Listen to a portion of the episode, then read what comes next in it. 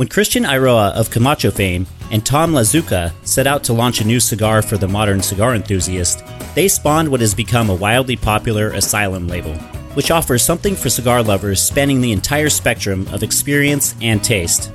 And at the heart of the brand's immense success is a series of rich and tasty Nicaraguan puros, Asylum 13. With well aged Cuban seed Nicaraguan tobaccos hidden beneath a Nicaraguan Habano wrapper, Asylum 13 offers up a highly entertaining, medium to full bodied excursion loaded with complex notes of espresso, earth, cocoa, nuts, and spice, along with hints of sweetness throughout a big finish. This line helped refuel the oversized cigar craze with such giants as box pressed 7 inch by 70 and 8 inch by 80 Behemoth. All Asylum 13 cigars are handmade in Nicaragua.